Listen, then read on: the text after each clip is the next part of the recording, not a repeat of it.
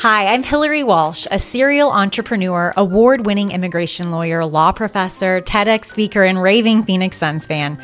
Over the past decade, I've helped thousands of immigrants live free in the United States. I'm talking work permits, social security numbers, green cards, their citizenship, VAWA, T visa, U visa, and lots of successful appeals. Here's the thing. Immigration law is super complicated and legal advice, well, it can be pretty expensive. So I created the Immigration Law Made Easy podcast to share my 10 plus years of experience with you for free. So if you're looking for tried and true, no BS, step by step strategies and tips on how to win your immigration case and live truly free in the United States, you're in the right place, my friend. Let's get started. It's really common for people to be in the United States and then leave the country, maybe to go see a, a sick relative or to, you know, go to a wedding or see a family member. Basically, they have something personal that they need to go do in their home country and then they they re-enter the country without permission. So if, if this is extremely common for our Mexican neighbors, right? So I'm in Arizona. Hi, I'm immigration attorney Hillary Walsh of New Frontier Immigration Law, where we help people live free in the United States. If you can't, if you're listening and you can't see, yeah, but if you can see, my background says Vive Libre all over it and Vive Sin Miedo because we want you to be able to live without fear as well.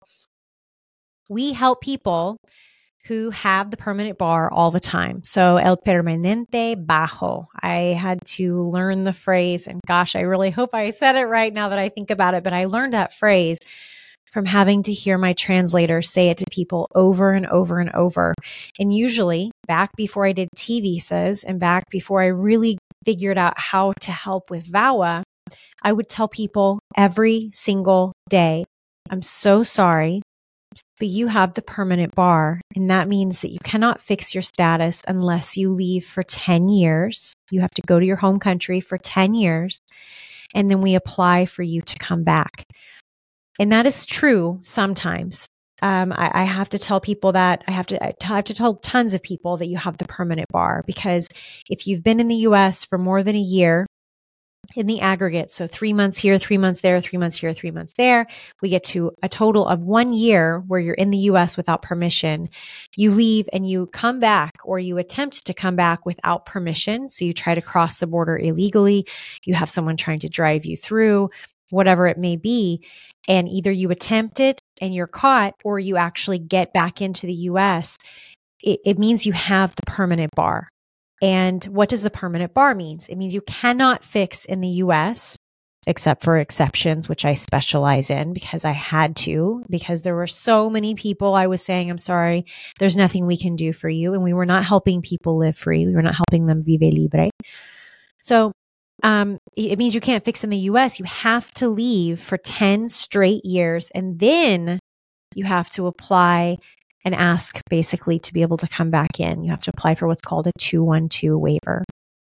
Okay, so a lot of times leaving for 10 years is not an option. You might have young children here in the US who are American citizens and you want them to grow up in the United States and have an American education, etc. So you don't want to leave. What do we do? Um, well, number one is you could leave. Uh, but obviously, if we're taking that off the table and you don't want to leave for 10 years, what do we do? Um, there are a few options available to you. And I mean few. Like I can count them. There are three of them that are available to you. And I'm going to go through them. The first is if you're put into, maybe there's more. maybe there's more. Stay tuned in case my counting is off. There might be four because I'm thinking of four and maybe even a fifth one as I think about it. Let's say you're in removal proceedings. Okay. It's the government's trying to deport you. You have options and those all all those options take the permanent bar off the table. So um, you have options if you're in removal proceedings and you qualify, but that's going to be through asylum, withholding of removal, or convention against torture. So basically, like someone in my home country is going to harm me, so don't deport me. That's one way to not have to deal with a permanent bar. Another way is going to be um, through 42B cancellation of removal or special rule cancellation of removal through VAWA, You have to have US citizen, certain US citizen or lawful permanent resident family members to qualify for that. So if you don't have any family members who have status, then that option is not going to help you. But if you have a spouse who's a citizen or a lawful permanent resident or an ex spouse for that matter, or parents who are citizens or residents, even if they're deceased, um, or if you have kids who are citizens or residents, then that might be an option for you to be able to overcome the permanent bar through having your removal order canceled.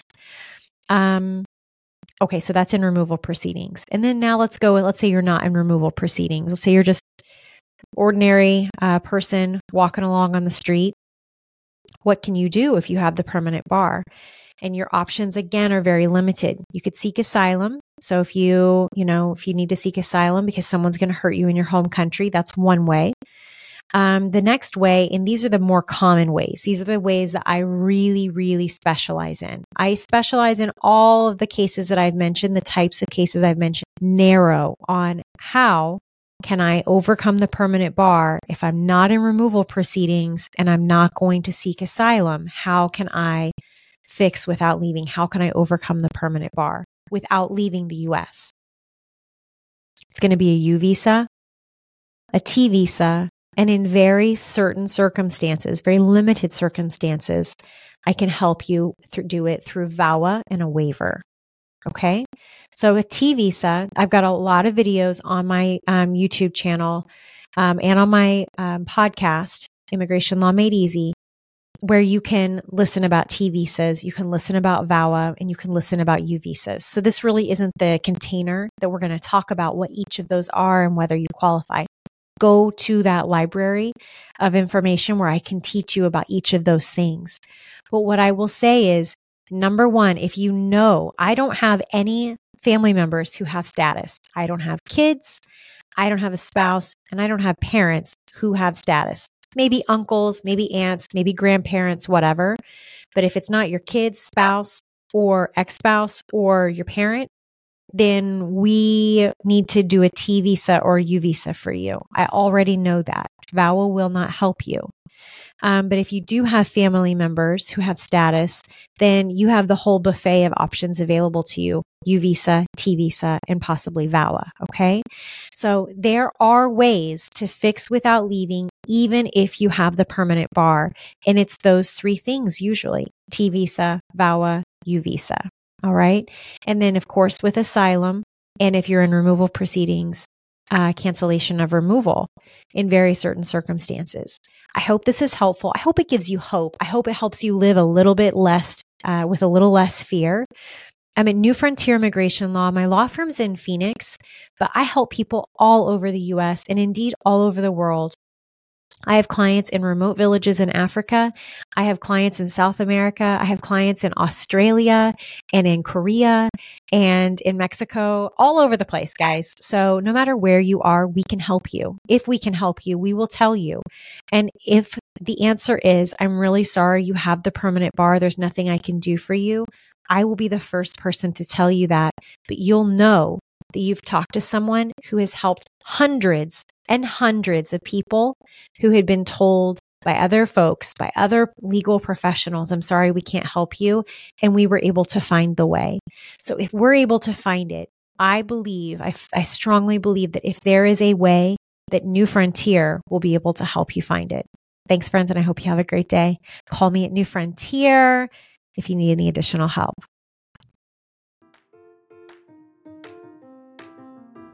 My friend, I'm so glad you joined me today. If you have a friend or family member who may need some immigration law guidance or even just day to day encouragement, please send them a text or email or a DM on social media and say, hey, I think this podcast is going to help you.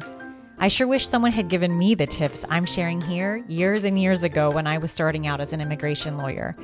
Thank you so much for being here. I'll see you next week, same time, same place. Adios.